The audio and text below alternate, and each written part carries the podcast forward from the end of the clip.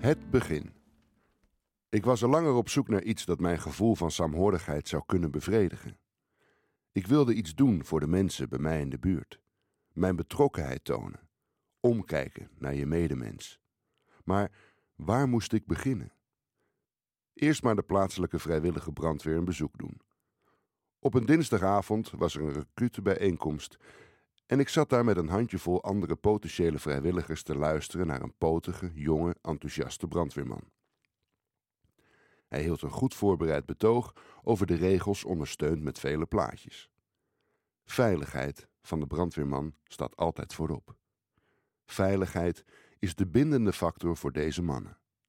Er werd heftig meegeknikt door de gepensioneerde brandweermannen die altijd aanwezig zijn op dit soort avonden. Elke keer bij het woord brand, brandweerman, brandweerkazerne, vrijwillige brandweer lichtten hun ogen op en zag je ze terugdenken aan de vele uitdrukken die zij met z'n allen hadden meegemaakt. De pieper is heilig, de collega's vrienden en de kazerne hun tweede huis. Sommigen zaten liever hier dan thuis. De verbale brandjes thuis waren maar moeilijk te blussen. Nee, dan liever op de wagen om de wereld veiliger te maken. Om poezen uit bomen te halen. Autovrakken uit de sloot te takelen of illegale hennepkwekerij in een huis of flat te blussen als er weer eens gesjoemeld was met de elektriciteit. Wij doen dit samen.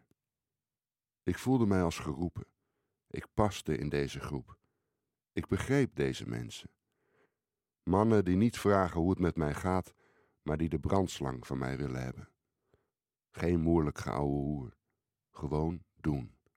Je hebt een taak en die voer je uit. Met z'n allen. Zelf heb ik niet zoveel met het blussen van brand, maar wel met die wagens.